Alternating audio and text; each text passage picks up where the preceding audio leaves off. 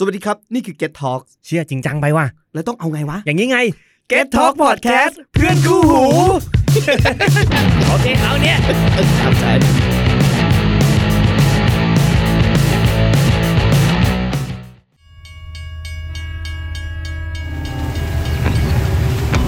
The In Trend Podcast Podcast ที่จะเล่าเรื่องรถไฟให้คุณอิน โดยแฮมมืนมนุษย์ที่ใช้ชีวิตอยู่บนรถไฟมากกว่าบ้าน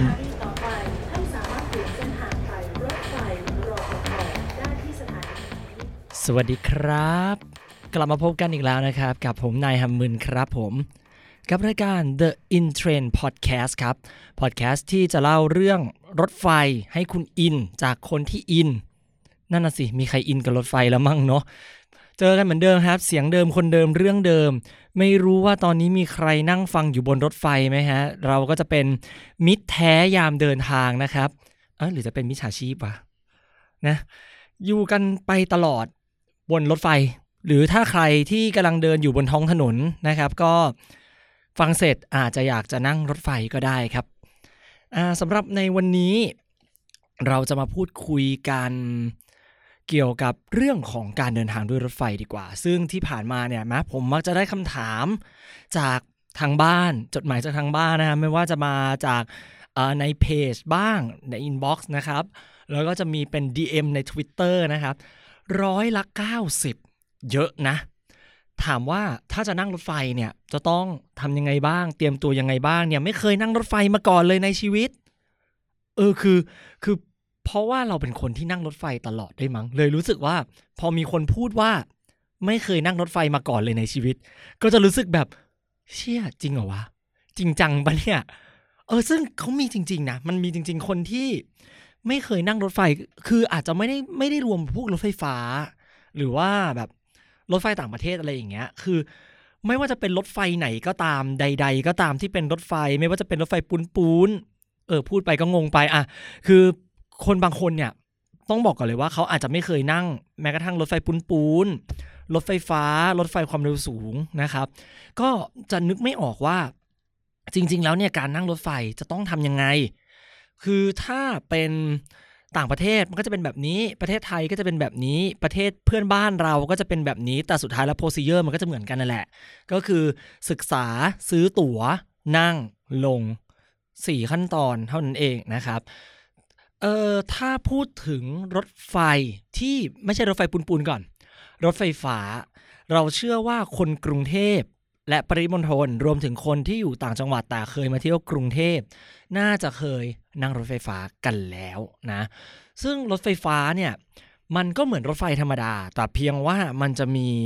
กระบวนการบางอย่างที่มันจะแตกต่างกับรถไฟปูนๆของรอฟทนะครับ อันดับแรกเลยชัดๆเลยก็คือ 1. ตั๋ว มันไม่ใช่เป็นตั๋วกระดาษ แต่มันจะเป็นตั๋วประเภทแบบ อาจจะเป็นตั๋วแม่เหล็ก เป็นเหรียญนะครับ หรือว่าอาจจะเป็น เอ่ออะไรนะ ที่มันแตะแล้วมันตืดเข้าได้เลยอะเออเรียกไม่ถูกเหมือนกัน CF C อะไรเออเออสักสักสักอย่างอะนะเออเมื่อตอนเด็กๆอะสมัยที่เรานั่งรถไฟฟ้าครั้งแรก คือไม่เคยมีประสบการณ์การนั่งรถไฟฟ้าที่ไหนในโลกใบนี้มาก่อน ปี 42จำได้เลยว่านั่ง BTS จากสถานีสยามไปอ่อนนุชแล้วก็สยามไปสะพานตักสิน วันแรก 5 ธันวา ไปกับป้า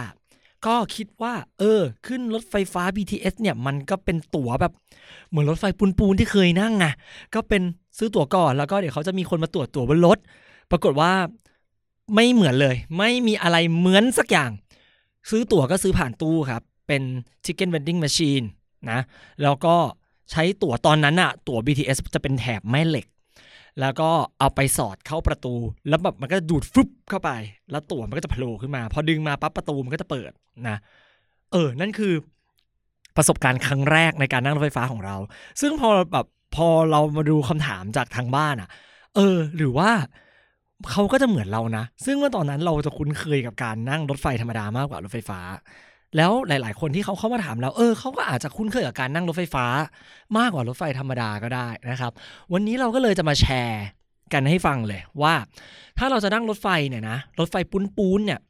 ไปต่างจังหวัด หรือไม่ต้องต่างจังหวัดก็ได้เอาแบบใกล้ ๆ เราจะต้องทำยังไงบ้างเผื่อว่ามันจะเป็นทางเลือกได้บ้าง อย่างเช่นตอนที่ฝนตกแบบหนัก ๆ เลยนะครับ แล้ววิภาวดีรังสิตคือแบบรถติดมาก ใครที่จะไปทางรังสิตทางดอนเมือง ช่วงนั้นอะมันมี inbox เข้ามาถามผมเยอะมากเลยว่า ถ้าเขาจะนั่งรถไฟธรรมดาไปทางดอนเมืองทางรังสิตเนี่ย เขาจะต้องทำยังไง มีรถไฟออกกี่โมงราคาเท่าไหร่ซื้อตั๋วที่ไหนเตรียมตัวยังไงขึ้นได้ที่ไหนเฮ้ยคุณคำถามมันเยอะมากเว้ยคือเรื่องของเรื่องรังสิตดอนเมืองอะรถมันติด แล้วถ้าเขาจะต้องออกจากที่ทำงาน เพื่อที่จะนั่งรถตู้รถเมย์ ติดอยู่บนถนนน่ะแบบสองสามชั่วโมงอย่างเงี้ย คือเราก็เข้าใจว่าเขาคงมันมันคงเป็นอะไรที่หนักมากสำหรับเขาอะถ้าบางคนได้นั่งคือมันก็ดีไปไงแต่ลองนึกสภาพรถเมล์ไทยอะคือยืนแน่นไม่พอ แล้วถ้ามันเป็นรถร้อนอีกแล้วแบบฝนเพิ่งตกใหม่ ๆ หรือไม่ก็แบบกำลังตกอยู่แล้วแบบเบียดกันเนื้อแนบเนื้อเงี้ยโอ้โหไม่อยากนึกสภาพจริง ๆ แล้วไอ้ถนนวิภาวดีรังสิตเนี่ยมันก็จะมีรถไฟวิ่งคู่กันไป แล้วแบบ ลองนึกภาพนะ อยู่บนรถเมล์เว้ยอีกแบบอีกนิดเดียวก็จะถึงบ้านแล้ว แต่รถไฟมันวิ่งแซงไปแบบสามสี่ขบวนห้าหกขบวน เออ คือใครก็ต้องคิดแบบว่าเอออยากลองนั่งรถไฟดูว่ามันจะเป็นยังไงบ้าง ก็วันนั้นก็ตอบเขาไปครับว่ารถไฟมันไม่ได้ออกทุกชั่วโมงหรือทุกครึ่งชั่วโมงนะ มันก็จะมีรอบของมัน ถ้าใครจะไปแบบทางลังสิตดอนเมืองเนี่ยก็จะมีตั๋วตั้งแต่ราคา 5 บาทถึง 20 บาท คือ มันมีเสียงประแหลงความประหลาดใจพุ่งทะลุผ่านหน้าจอคอมพิวเตอร์มา เฮ้ยห้าบาทจริงเหรอ คือแบบรถเมย์ก็แพะก็มันก็แบบยี่สิบกว่าบาทแล้ว แต่รถไฟราคาเริ่มต้นที่สองบาท ไปรังไปดอนเมืองอะห้าบาท รังสิตหกบาท แต่ถ้าเป็นรถที่จอดน้อยหน่อย พวกรถด่วนอะไรเงี้ย มันก็จะอัพราคาขึ้นเป็นยี่สิบาท ซึ่งมันก็เร็วจริง ๆ ไปดอนเมือง แค่ประมาณแบบห้าสิบนาทีลังสิต ชั่วโมงหนึ่งสารยาชั่วโมงหนึ่งหัวตะเข้ชั่วโมงหนึ่งอะไรแบบนี้ครับ มันก็เลยกลายเป็นว่าจุดวันนั้นน่ะ วันที่แบบรถติดติดแบบติดแบบสะบั้นหันแหลกเลยอะเป็นวันที่ฝนตกกรุงเทพแบบหนักมาก คนก็เลยลองที่นั่งรถไฟมากขึ้นแล้วปรากฏว่า เออ มันเร็วชีวิตเขาง่ายขึ้นแล้วเขาก็แบบว่าพอไปถึงดอนเมืองหลักสี่หรือลังสิตอย่างเงี้ยเขาก็ต่อรถไปแล้วมันก็คือมันก็ดีอะ มันก็ดีกว่าการที่เราต้องไปหยุด อยู่บนถนนที่รถมันไม่ขยับเลยแบบสองสามชั่วโมง คืออย่างน้อยไปถึงตรงลังสิตมันก็ยังไปได้เกือบถึงบ้านแล้วใช่ไหมล่ะ เออ มันก็จะมีคนที่แบบนั่งรถไฟกันมาเรื่อยๆเรื่อยๆเรื่อยๆแล้วพอแบบช่วงหมด ช่วงรถไฟฟรีอะมันจะเยอะแล้วช่วงหมดรถไฟฟรีอะคนมันก็จะน้อยลงไปอีก แต่แบบมันมีตั๋วเดือนพอมันมีตั๋วเดือนคือตั๋วเดือนมันถูกมากอะ อย่างสมมุติว่ากรุงเทพจากสถานีกรุงเทพหรือ AKA หัวลำโพงอะไปรังเออไปดอนเมือง มันคิดราคาอยู่ที่เที่ยวละห้าบาทใช่ป่ะ ถ้าไปกลับมันก็คือสิบบาทใช่ไหมก็คือ ก็คือเอ่อสิบบาทตีซะเดินทางไปทำงานก็ประมาณสักยี่สิบวันก็ตกอยู่ที่ประมาณสองร้อยอะไรเงี้ย แต่ว่าเอ่อสองร้อยหรือว่าถ้าใครเดินทางบ่อยหน่อยสามสิบวัน ก็เป็นสามร้อยใช่ไหมเออทีเนี้ยแล้วแบบรถตั๋วตั๋วเดือนรถไฟมันก็จะคิดราคาถูกคือ มันจะคิดราคา กรุงเทพดอนเมืองเนี่ยแหละ แบบให้เราเดินทางได้เดือนหนึ่งเลยนะ30วันนะ แต่เวลามันคิดอะมันคิดแค่24วันเว้ยแล้วพอมันคิด24วันราคาต่อเที่ยวอะมันก็เหลือประมาณแบบสามบาทกว่ากับ4บาทอย่างเงี้ยมันก็มันก็ค่อนข้างคุ้มใช่ไหมครับเอออันนี้มันก็จะเป็นอีกแบบอีกมุมหนึ่งที่เราคิดว่า เออน้อยคนอะที่อาจจะแบบยังไม่รู้ว่าเอ้ยใกล้ๆก็นั่งรถไฟได้นะ ไม่ใช่ว่ารถไฟปูนๆเนี่ยต้องเดินทางไกลๆเท่านั้นถึงจะไปได้ อะมันก็เลยเป็นที่มาของการตอบคำถาม ชาวเน็ตกันทีเดียวเลยละกันนะครับ เพราะว่าเอ่อตอนหลังๆเนี่ยเริ่มแบบต้องมีแพทเทิร์นของคำตอบเอาไว้ตอบแล้ว การเดินทางด้วยรถไฟนะเออมันจะค่อนข้างที่จะเหมือนการซื้อตั๋วหนังมาก ถ้าเราไปโรงหนังเราก็แค่จะรู้แค่ว่า หนังที่เราจะดูเนี่ย เรื่องนี้เข้ารอบกี่โมงบ้าง เราก็จะเลือกรอบของหนังที่เราต้องการจะดูใช่ไหมครับ แล้วก็ที่นั่งมันก็จะเลือกได้แบบเออเป็นที่นั่งธรรมดาที่หนังฮันนีมูนซีทที่นั่งแบบเป็นคู่อะไรแบบเนี้ยเออ ซื้อตั๋วรถไฟก็เหมือนกันครับ เราต้องรู้ก่อนว่าเออเราจะไปไหนรถไฟมีเที่ยวกี่โมงบ้าง ที่นั่งมีแบบไหนบ้างนะครับ แล้วก็ราคาเท่าไหร่บ้าง ซึ่งแต่ละราคาก็จะไม่เท่ากัน สถานีที่ขึ้นกับสถานีที่ลง ไม่เหมือนกัน ราคาก็ไม่เหมือนกันเช่นเดียวกันนะครับ เราจะเล่ากันเป็น step เลยนะ ก็พูดคนเดียวครับ ก็ไม่มั่นใจเหมือนกันว่าตัวเองจะพูดได้ ครบถ้วนกระบวนความหรือเปล่านะ เริ่มต้น step แรกการเดินทางด้วยรถไฟ เราต้องศึกษาก่อนจ้ะว่าเราจะไปที่ไหนนะครับเอ่อถ้าสมมุติว่าเราจะเดินทางไปต่างจังหวัดสักที่ใดที่หนึ่งในประเทศไทยติ๊ต่างว่าเชียงใหม่ละกัน ถ้าเราจะไปเชียงใหม่อะเราก็ต้องรู้ก่อนว่า จุดที่เราจะไปอะมันอยู่ที่ไหน เพราะว่าเส้นทางรถไฟนั้นไม่ได้ผ่านทุกจังหวัดครับคุณ มันจะผ่านแค่เอ่อ47 พื้นที่เท่านั้นในประเทศไทย คือจังหวัดในประเทศไทยเราก็จะท่องกันว่าแบบประเทศไทยมี 77 จังหวัดใช่ไหมเออแต่จริงๆประเทศไทยมันมีแค่ 76 จังหวัด ซึ่งกรุงเทพมหานครมันไม่ใช่จังหวัด แต่ก็ถือว่าวันนี้เราก็จะมาพูดกันแล้วกันว่าเอ่อประเทศไทยมีทั้งหมด 77 พื้นที่ ที่เป็นที่แบบมีศักเทียบเท่าจังหวัดงงปะ เออ ก็อัพพูดง่ายๆ77จังหวัดแล้วกันนะครับ ทางรถไฟผ่านจริงๆแค่ 47 ส่วนอีก 30 ที่เนี่ย30 30 จังหวัดไม่มีรถไฟผ่าน อาจจะไปไหนต่อไหนเราก็ต้องดูว่าเออรถไฟมันผ่านที่ไหนบ้าง อย่างไปสายเหนือเนี่ยมันก็จะแบบมีแค่บางจังหวัดเท่านั้นนะไม่ใช่ทุกจังหวัด ขึ้นเหนือเงี้ยมันก็จะผ่านอ่ามันจะออกกรุงเทพมาก็จะเป็นปทุมธานี เป็นอยุธยา สระบุรีลบบุรี นครสวรรค์ พิจิตรพิษณุโลกอุตรดิตถ์สุโขทัยแพร่ลำปางลำพูนเชียงใหม่อะรถไฟมันก็จะผ่านแค่นี้ ถ้าใครจะไปน่าน ใครจะไปเชียงราย ใครจะไปแม่ฮ่องสอน มันก็จะไม่สามารถนั่งรถไฟไปได้ แต่เราสามารถไปลงที่สถานีที่ใกล้ที่สุดนะครับ แล้วก็เดินทางต่อได้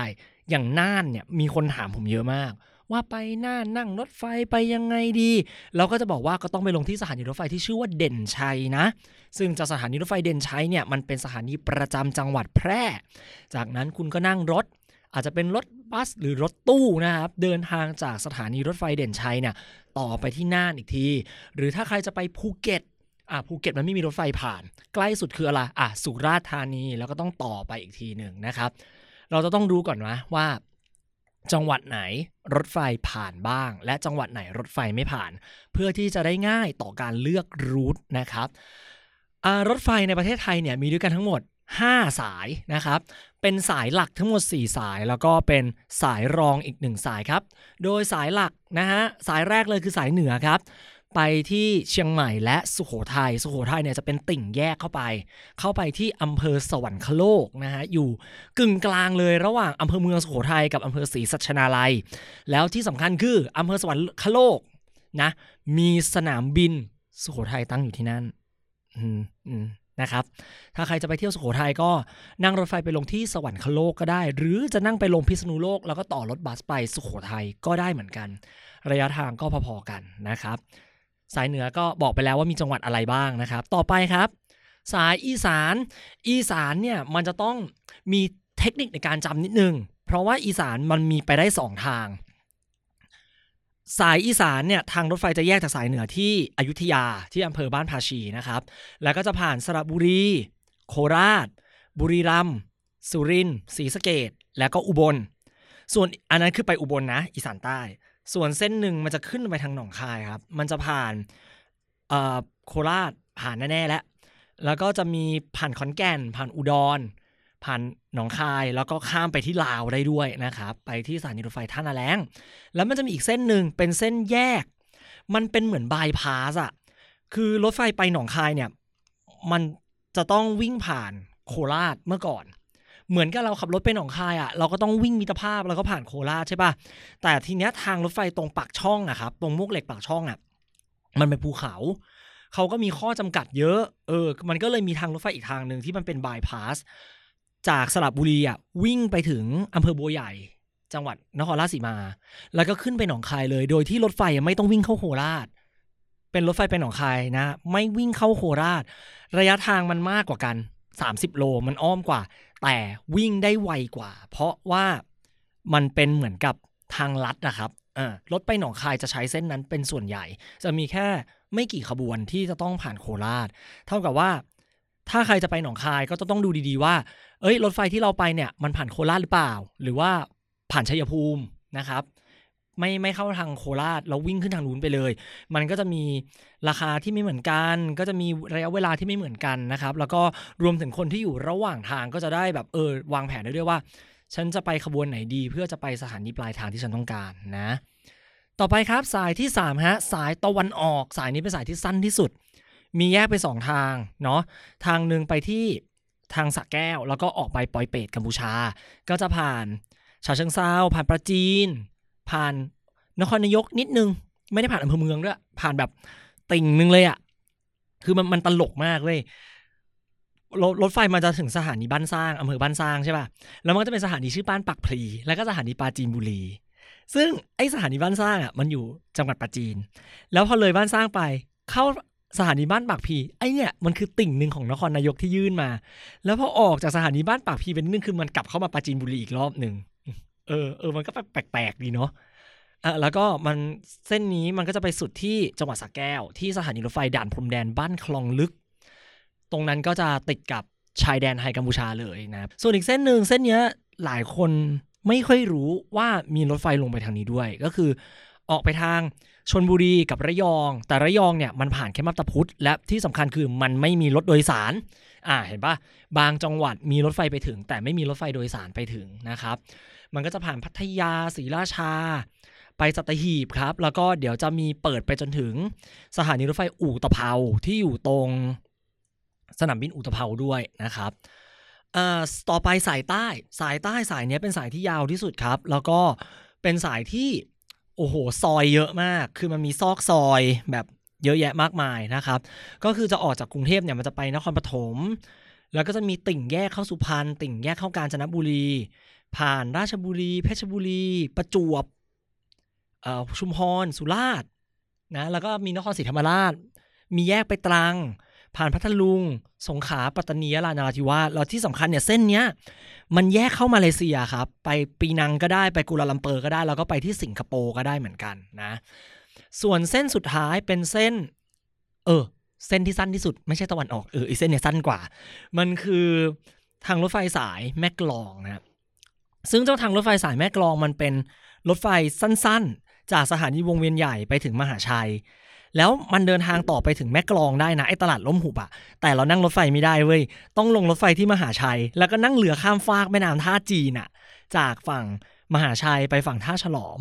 แล้วก็นั่งมอไซค์ไปถึงสถานีรถไฟบ้านแหลม แล้วถึงจะไปถึงสถานีแม่กลองได้ คือเออลำบาก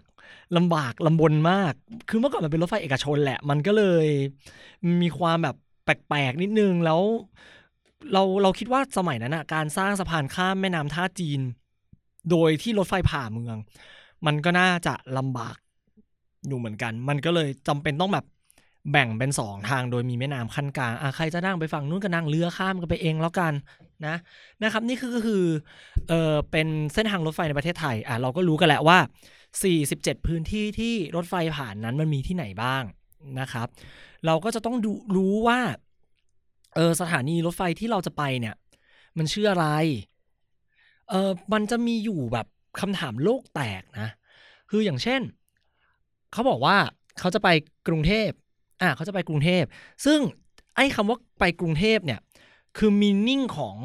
คนที่นั่งรถไฟบ่อยๆ เขาจะรู้เลยว่ากรุงเทพเนี่ยมันคือชื่อสถานี แล้วในกรุงเทพเนี่ยมันก็จะมีหลาย ๆ สถานี เช่นสามเสนบางซื่อดอนเมือง มักกะสันลาดกระบัง บางบำรุตลิ่งชันอะไรแบบนี้ แต่กับบางคนที่เขาไม่เคยนั่งรถไฟมาก่อน อันนี้ต้องบอกกันเลยว่า อย่าบอกชื่อจังหวัดที่เราจะไป เราจะต้องบอกชื่อสถานีรถไฟที่เราต้องการไปลงเท่านั้นครับ อย่างเช่นถ้าเราบอกว่า เราไปนครศรีธรรมราช โอเค สถานีนครศรีธรรมราชมันมี แต่บางคนคือเขาไม่ได้มีนิ่งว่าเขาจะไปที่ตัวเมืองนครศรีธรรมราช ซึ่งเป็นที่ตั้งของสถานีนครศรีธรรมราชไงแต่เขาอาจจะไปลงทุ่งสงจะไปลงฉวาง หรือจะไปลงชะอวดนะครับ การเดินทางด้วยรถไฟเนี่ยมันก็เลยจำเป็นที่จะต้องรู้จักชื่อสถานีที่เราจะต้องเดินทางไปลง เพื่อเพื่อทำไม พื่อเวลาซื้อตั๋วจะได้บอกให้ชัดเจน เพราะว่าสถานีรถไฟแต่ละที่นั้นก็จะมีรถไฟจอดไม่เหมือนกัน บางสถานีจอดหมดทุกขบวนเลยนะ แต่บางสถานีนี่คือแบบรถวิ่งผ่านจะเป็นส่วนใหญ่แล้วก็จอดประมาณแบบขบวนสองขบวนอะไรแบบนี้ รวมถึงราคามันก็จะต่างกันด้วยอะครับ เราจะจำเป็นต้องบอกให้ชัดเจนว่า เราขึ้นสถานีไหนลงสถานีไหน ซึ่งเวลาที่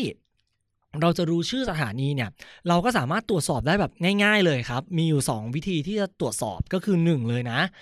ใครใช้อินเทอร์เน็ตเป็นประจำอยู่แล้วนะครับ ก็มีเวลาว่างสักประมาณ 10 นาทีไหม ก็เข้าไปที่เว็บไซต์ของตัวรฟทก็คือ railway.co.th เนี่ย มันก็จะมีให้เราเลือกเลยนะว่า สถานีต้นทางที่เราจะขึ้น สถานีปลายทางที่เราจะลง มันมีที่ไหนบ้างก็คือพอเข้าไปหน้าเว็บอะมันจะมันจะให้เราเลือกเลย แล้วพอเราเลือกปั๊บเนี่ยมันก็จะวิ่งออกมากลายเป็นข้อมูลว่า ไอ้ต้นทางและปลายทางที่เราเลือกเนี่ยมันมีรถไฟจอดกี่ขบวน ขบวนไหนบ้าง ออกกี่โมงถึงกี่โมงราคาเท่าไหร่ โอ้โหโคตรครบอะคือแบบเห็นยันรูปอะครับว่าหน้าตาที่นั่งเป็นยังไงนะ แต่ถ้าสมมติว่าใครที่ไม่ได้อยู่ใกล้อินเทอร์เน็ตตอนนั้น เอาวิธีแบบง่าย ๆ เลยนะ โทรไป call center เหมือนเวลาแบบ นึกอะไรไม่ออกโทรหา call center เอออันนี้เจอคนตัวเป็นๆมีอะไรเพิ่มจะได้ถามไงก็โทรไปที่เบอร์ 1690 มันเป็นเบอร์ 4 ตัวที่แบบจำง่ายๆมากๆนะ แล้ว 24 ชั่วโมงด้วยนะครับ โทรไปปั๊บเนี่ย มันก็จะเจอมนุษย์รับสายอ๋อก่อนเจอมนุษย์จะเจอแบบตอบเออจะเจอไอ้ระบบอัตโนมัติก่อนนะ พอเจอมนุษย์รับสายเนี่ย เราก็บอกเขาง่ายๆเลยครับว่าเนี่ยเออจะไปที่นี่นะ แล้วก็ไปลงที่นี่เดินทางวันนี้ มันมีรถกี่โมงบ้าง ราคาเท่าไหร่ คือถ้าสมมุติว่าเรามีข้อมูลแบบมากมาก ๆ แบบอยู่ในตัวแล้วเนี่ย เราก็พูดเป็นชุดชุดชุดชุดชุดไปเลย เขาจะได้ง่ายต่อการหาข้อมูลให้เราได้ด้วยนะครับ แล้วก็รวดเร็วด้วย คือ call center เนี่ยเขาก็จะสามารถตรวจสอบได้ แล้วก็เขาก็จะบอกได้ด้วยว่า รถไฟออกกี่โมง ถึงกี่โมง ราคาเท่าไรแต่เพียงว่าเราจะไม่ได้เห็นหน้าตาของ ไอ้เจ้าตัวที่นั่งของรถไฟนั่นแหละนะว่ามันเป็นยังไงเพราะว่า call center เขาก็คงไม่สามารถเสกภาพออกมาให้เราเห็นได้นะ แต่ข้อดีของมันอย่างหนึ่งคือ ถ้าสมมติว่าตรวจสอบแล้วว่ามันมีที่ว่าง เราก็สามารถจองตั๋วรถไฟผ่าน call center ได้เลยครับ พอจองเสร็จปั๊บพนักงานเนี่ย call center เขาก็จะให้เป็นรหัสรับตั๋วมา แล้วเราก็เอาไปขึ้นตั๋วพร้อมจ่ายเงินที่สถานี แต่ก็จองตั๋วผ่านอินเทอร์เน็ตได้เหมือนกันนะ แต่ว่ามันจะวุ่นวายกว่าตรงที่ว่า อินเทอร์เน็ตเนี่ยเออเราก็ไม่เข้าใจตอนที่เขาวางระบบเนาะว่าทำไมระบบขายตั๋วเนี่ยในอินเทอร์เน็ตถึงกันที่นั่งมาบางส่วน อาจจะเป็นเพราะว่ารถไฟไม่ได้ทำเองด้วยมั้งคือมันเป็นมันเป็นอารมณ์เหมือน outsource อะเออ ประมาณนั้นแล้วแบบมันวางระบบมานานแล้ว ก็ขอให้เปลี่ยนใหม่เร็วๆวันนี้แล้วกันนะครับ เนาะ เอ่อพอตรวจสอบอะไรเรียบร้อยแล้วปั๊บเนี่ยพอเรารู้ข้อมูลใช่ไหมเราก็จะได้ข้อมูลอื่นๆมา ทีนี้มันก็จะมีอีกคำถามหนึ่งที่หลายๆ คนก็ถามเราเหมือนกัน ตอนหาข้อมูลเนี่ยแหละ เขาจะเจอคำว่า รถธรรมดา รถเร็ว รถด่วน รถด่วนพิเศษมันต่างกันยังไงครับ มันก็เป็นอีกคำถามโลกแตกเหมือนกันครับ มันต่างกันยังไง ผมบอกคำเดียวเลยว่า ความเร็วที่มันวิ่งไม่ได้ต่างกันครับ ถ้าอันไหนใช้รถดีเซลรางมันก็วิ่งเต็มที่แม็กซิมัม120 กิโลเมตรต่อชั่วโมง แต่ถ้าใช้หัวรถจักรลากมันก็จะวิ่งอยู่ที่ 90ถึง100 กิโลเมตรต่อชั่วโมง แต่ที่มันต่างกันน่ะ มันต่างกันที่สถานีจอดครับ รถด่วนพิเศษจะเป็นรถที่จอดน้อยน้อยแบบน้อยที่สุด แต่ถ้าเป็นรถธรรมดา รถชันเมืองหรือรถท้องถิ่นมันก็จะจอดเยอะแบบจอดสะบั้นหันแหลกเลยนะ เรามารู้จักกันในแต่ละประเภทดีกว่านะครับ อันแรกเลย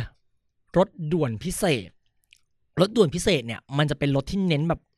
นั่งไกลๆ ไปไกลๆ จอดน้อยๆ ใช้เวลา มันเลยใช้เวลาเดินทางน้อยไง เออพอจอดแบบกรุงเทพเชียงใหม่จะจอดอยู่แค่ประมาณ 10 กว่าสถานีอะไรประมาณนั้นนะครับ มันก็จะมีเป็นพวกประเภทแบบ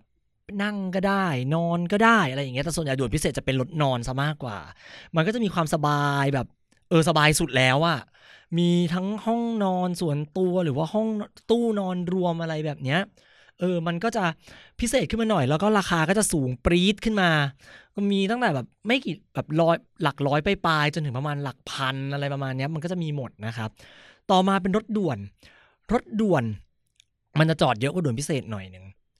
มันจะจอดแบบพวกจังหวัด สำคัญสำคัญอำเภอสำคัญสำคัญอะไรประมาณเนี้ยคือสมมติด่วนพิเศษจอดสักยี่สิบเปอร์เซ็นรถด่วนก็จะจอดสักประมาณสี่สิบถึงห้าสิบเปอร์เซ็นประมาณนั้น มันก็จะมีตัวเลือกเยอะขึ้นมาหน่อยเนาะเพราะว่ามันจอดเยอะไงพอจอดเยอะปั๊บอ่าจำนวนปริมาณผู้โดยสารที่มันใช้มันก็อาจอาจจะต้องเยอะขึ้นอะไรอย่างนี้ คือมันก็จะมีทั้งรถนั่งแล้วก็รถนอนผสมกันในขบวนเดียวกัน ถัดมาจะเป็นรถเร็ว รถเร็ว แต่จอดเยอะนะ รถเร็วจะจอดอยู่ประมาณสัก 60%ได้ของของของเส้นทาง ถ้ารถเร็วกลางคืนก็จะมีตู้นอน แต่ถ้ารถเร็วกลางวันก็จะไม่มีตู้นอนอะไรอย่างนี้ ส่วนใหญ่แล้วรถเร็วจะเน้นรถนั่งมากกว่ารถนอน คือรถนั่งนี่แบบเยอะมาก รถนอนมีอยู่กันน้อยนึงก็อย่างว่าแหละมันจอดเยอะอะ มันก็เน้นคนที่แบบขึ้นลงขึ้นลงขึ้นลงระหว่างทางประมาณนี้นะครับ ต่อไปครับ โซนนี้จะเป็นโซนที่เรียกได้ว่า ทรมานผู้นั่งมากที่สุดครับ ก็คือโซนรถหวานเย็นนะครับ คือรถหวานเย็นเนี่ยมันเป็นมันเป็นชื่อเรียกเล่นๆ ที่เขาเรียกกันแบบว่าโอ้โหมันมันคือมันวิ่งนานมากอะมันวิ่งนานมาก แล้วก็บางที่ก็จอดนานมากจนแบบลงไปซื้อแบบหวานเย็นที่สถานีขึ้นมากินต่อได้เลยอะไรประมาณเนี้ย มันก็จะเป็นพวกรถธรรมดารถชันเมืองรถท้องถิ่น คือรถพวกนี้มีกี่สถานีในเส้นทางพวกจอดเรียบเลย จอดแบบหืจอดเหมือนไม่เคยจอดมาก่อนในชีวิตอะแต่ไอ้รถพวกนี้มันจะไม่ได้วิ่งไกล มันจะวิ่งแบบห้าร้อยไม่ไม่เกินห้าร้อยโลประมาณเนี้ยครับ ประมาณสักสี่ร้อยโลสองร้อยโลร้อยกว่าโลอะไรประมาณเนี้ยมันก็แบบจอทียิบเลย ไอ้พวกเนี้ยจะใช้เวลาเดินทางแบบมากแบบสุดๆ แล้วก็มีรถนั่งอย่างเดียวนะ นี่ก็จะเป็นประเภทของรถไฟนะครับ ต่อไปอีกคำถามหนึ่งเหมือนกันครับ เป็นประเภทของรถนั่ง และรถนอนต่างๆ ว่ามันแตกต่างอะไรกันยังไง เราเชื่อว่าหลาย ๆ คนน่าจะเคยเจอคำว่า ชั้นหนึ่งชั้นสองชั้นสามอ้าวแล้วไอ้ชั้นหนึ่งชั้นสองชั้นสามนี่มันต่างกันยังไงวะคือชั้นชั้นหนึ่งคือชั้นนั่งข้างล่างเหรอ ชั้นสองคือฉันต้องเดินขึ้นบันไดไปอีกชั้นหนึ่งเหรอแล้วชั้นสามคือเฮ้ยรถไฟมันมีสามชั้นเหรอวะคือเหมือนตึกเลยหรือเปล่าอะไรอย่างนี้ ไม่ใช่ครับ มันคือชั้นเพื่อการโดยสารเหมือนเครื่องบินนั่นแหละที่มันมี economy business first class นะครับ รถไฟก็เป็นแบบนั้นเหมือนกัน แต่ว่าเขาจะใช้ตัวเลข ตัวเลขเป็นการแบ่งชั้นในการเดินทาง ซึ่งมันก็ไม่ได้ มันก็ไม่ได้มีความ จะว่าไงดีอะ มันก็ไม่ได้มีความแตกต่างกันบ้างกันมากนะ ในบางชั้น แต่มันก็จะมีความแตกต่างอย่างสุดขั้วในชั้นหนึ่งอะไรแบบนี้ เดี๋ยวมาเล่าให้ฟังก่อนเลยว่า แต่ละชั้นมันแตกต่างกันยังไง เริ่มจากชั้นที่ทุกคนคุ้นเคยกันดีที่สุด เห็นมากที่สุดจนคิดว่ารถไฟไทยมันมีแต่ชั้นนี้ครับ นั่นก็คือชั้นสามชั้นสามนี่แบบพอพูดว่าโอ้โหนั่งรถไฟชั้นสามนี่คือเหมือนแบบชีวิตนี่แม่ง ไม่เหลืออะไรแล้ว คือแม่งนรกมากๆนรกสุดๆ มันก็คือไอ้รถที่มันเก้าอี้นั่งหลังตรงอะ่ะ นั่งแบบบล็อกหนึ่งนั่งสี่คนหันหน้าเข้าหากันมองตาปิ๊บปิ๊บปิ๊บปิ๊บแล้วก็แบบนั่งหลังตรงกับพนักเหมือนกับฝึกมารยาทฉันจะต้องเป็นผู้ดีนั่งหลังตรงตลอดเวลาอะไรประมาณนี้ อันนี้คือรถชั้นสามรถชั้นสามเนี่ย มันก็คือชั้นประหยัดของรถไฟนั่นแหละครับ มันจะราคาถูกแบบถูกมาก และมันก็ไม่สบายมาก ๆ เช่นเดียวกัน แล้วส่วนใหญ่ 99%รถไฟชั้น 3 เป็นตู้พัดลม มันก็จะมีความเอือด นั่งปั๊บก็จะเริ่มเหม็นตัวแบบคล้าย ๆกับเซ็ตผมมาดีอะแต่นั่งรถไฟชั้นสามปั๊บเหมือนเหมือนโดนอีกร้านนึงเสริมสวยหนึ่งเซ็ตให้ หัวแข็งหมดเลย เนี่ยคือรถชั้นสามก็เหมาะกับนั่งใกล้ ๆ นะ คือถ้าใครบอกว่าจะนั่งรถไฟชั้นสามไปไกลๆนี่คือแบบ คือใจคุณต้องแกร่งมาก ใจแกร่งมากไม่พอตูดคุณต้องต้องแกร่งมาก เช่นเดียวกัน มันก็จะมีแบบเบาะนวม ถ้าถ้าเบาะนวมเนี่ยมันก็จะเป็นรถไฟแบบวิ่งไกลๆใช่ป่ะแต่ถ้าแบบพวกรถวิ่งใกล้ๆเว้ยเช่นรถท้องถิ่นรถชานเมืองอย่างเงี้ย มันจะเป็นเบาะไม้อะเป็นเบาะไม้สักอะซึ่งคนเนื้อน้อยอย่างเราเว้ยนั่งปั๊บนะ จะรู้สึกเหมือนอะไรก็ตามมาทิ่มกระดูกอยู่ตลอดเวลา คือเราก็ไม่รู้เหมือนกันนะว่าเบาะมันทำให้เราเจ็บกระดูกหรือว่ากระดูกของเราจะไปทำร้ายเบาะกันแน่ซึ่งไอ้เจ้ารถไฟชั้น3เนี่ยมันมีเยอะมาก แล้วมันก็เป็นมิตรแท้ในการเดินทางของคนมาตั้งแบบสมัยไหนต่อสมัยไหนอะไรประมาณนี้นะครับ ผ่านไปชั้น 3 ต่อไปเป็นชั้น2นะครับชั้น2เนี่ยถ้าคนรถไฟรุ่นโบราณโบราณเลยนะ เขาจะเรียกว่ารถชั้นโท แน่มีชั้นโทแต่ก็ต้องมีชั้นเอกสิวะ เออ ชั้นโทเนี่ยมันก็คือชั้น2นั่นแหละนะครับ ชั้น2มันจะมีอยู่สองแบบครับ มันจะเป็นรถนั่งกับจะเป็นรถนอน ถ้ารถนั่งเนี่ยมันก็จะเหมือนกับ เอ่อมันก็จะเหมือนกับชั้น3แต่ว่าเบาะมันจะแตกต่างกันคือ ที่นั่งอะมันจะหันหน้าไปทางเดียวกัน ไม่ต้องมานั่งหันลงหันหลังให้เมารถเล่นเลยนะครับ หันหน้าไปทางเดียวกันแล้วเบาะเนี่ยมันปรับเอนลงไปนอนได้ ก็ประมาณอารมณ์คล้ายๆกับเรานั่งรถทัวร์ครับคล้ายๆอย่างนั้น ซึ่งก็จะมีทั้งแบบพัดลมแล้วก็แบบแอร์แต่ชั้น2เนี่ยแบบแอร์เยอะ แบบพัดลมมีอยู่ประมาณสัก 10-20%เท่านั้นเองนะครับ ถ้าแบบแอร์นี่ก็จะแบบว่าเอนลงไปได้แล้วก็กลางคืนเนี่ยเขาก็จะมีผ้าห่มให้ด้วยแอร์หนาวมาก แต่กลางวันอะแอร์ร้อนมาก เราเราเราไม่รู้นะว่า ที่แอร์มันร้อนเนี่ย มันเป็นเพราะว่า มันมีช่องแอร์ไม่สะใจคนนั่งหรือเปล่า คือเราเคยนั่งรถไฟชั้นสองนั่งแอร์จากเชียงใหม่เข้ากรุงเทพ ตอนออกจากเชียงใหม่อะ อากาศดีมาก เย็นมาก แต่พอประมาณสักเที่ยงอะ เที่ยงบ่ายแถวพิษณุโลกอะ คือแบบโอ้โหอยากจะแก้ผ้าให้ได้เดี๋ยวนั้นเลย แล้วอาจจะเป็นไปได้ว่า แอร์มันเอาแดดประเทศไทยไม่อยู่ อืมอาจอาจจะใช่ก็ได้นะ หรือไอช่องแอร์เนี่ยมันอาจจะแบบ เล็กซะจนแบบมันไม่สามารถพ่นแอร์มาได้อย่างสาแก่ใจในช่วงเวลาที่มันร้อนจัดจัดๆก็ก็เป็นก็อาจจะเป็นได้เช่นเดียวกันนะครับ อันนั้นก็จะเป็นพวกประเภทรถนั่งเนาะต่อไปก็จะเป็นประเภทรถนอนรถนอนเนี่ย เราเชื่อว่ามันน่าจะเป็นมิตรคู่แท้ของนักเดินทางรถไฟทางไกลมาก ๆ เพราะว่ารถนอนเนี่ยมันเป็นมันเป็นอันแรก ๆ เลยนะ ที่คนคิดที่จะ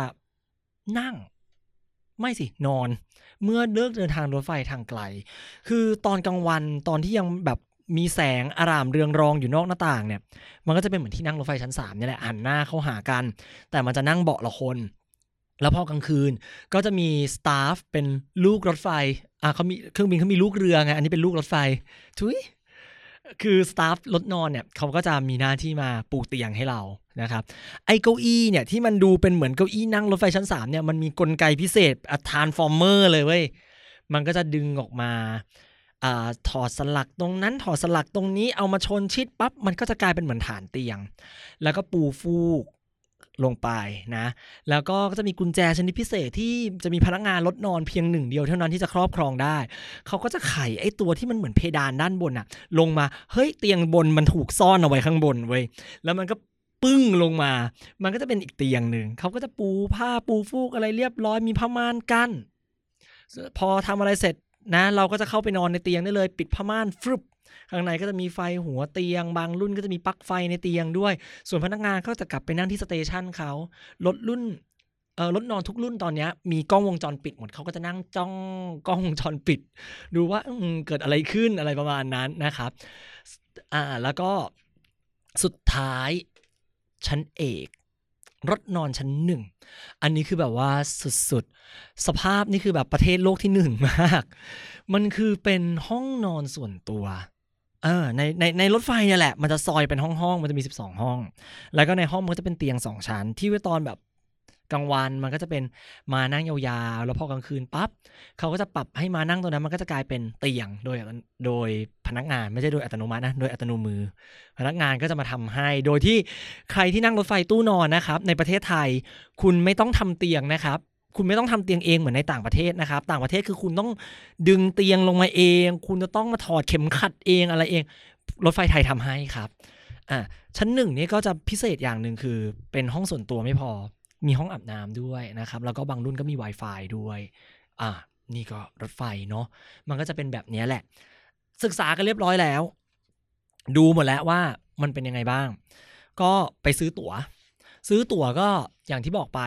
คือเราต้องรู้กันเลยนะว่าหนึ่งเราจะเดินทางจากสถานีอะไรไปถึงสถานีอะไร 2. เราจะเดินทางวันไหน 3. เราจะเดินทางด้วยรถแบบไหน และ 4. เราจะเดินทางด้วยรถไฟประเภทอะไรนะครับ เก็บข้อมูลของคุณเอาไว้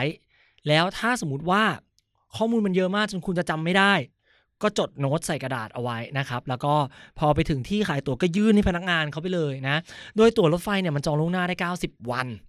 จองสูงสุดได้ 90 วันนะครับ แล้วก็จะจองได้ทั้งหมด 3 ช่องทาง ช่องทางแรกก็คือไปซื้อที่สถานี สถานีไหนก็ได้ ทั่วประเทศที่เป็นของรฟท ซื้อตั๋วรฟท ก็ไม่ต้องไปสถานี MRT นะครับเขาขายให้คุณไม่ได้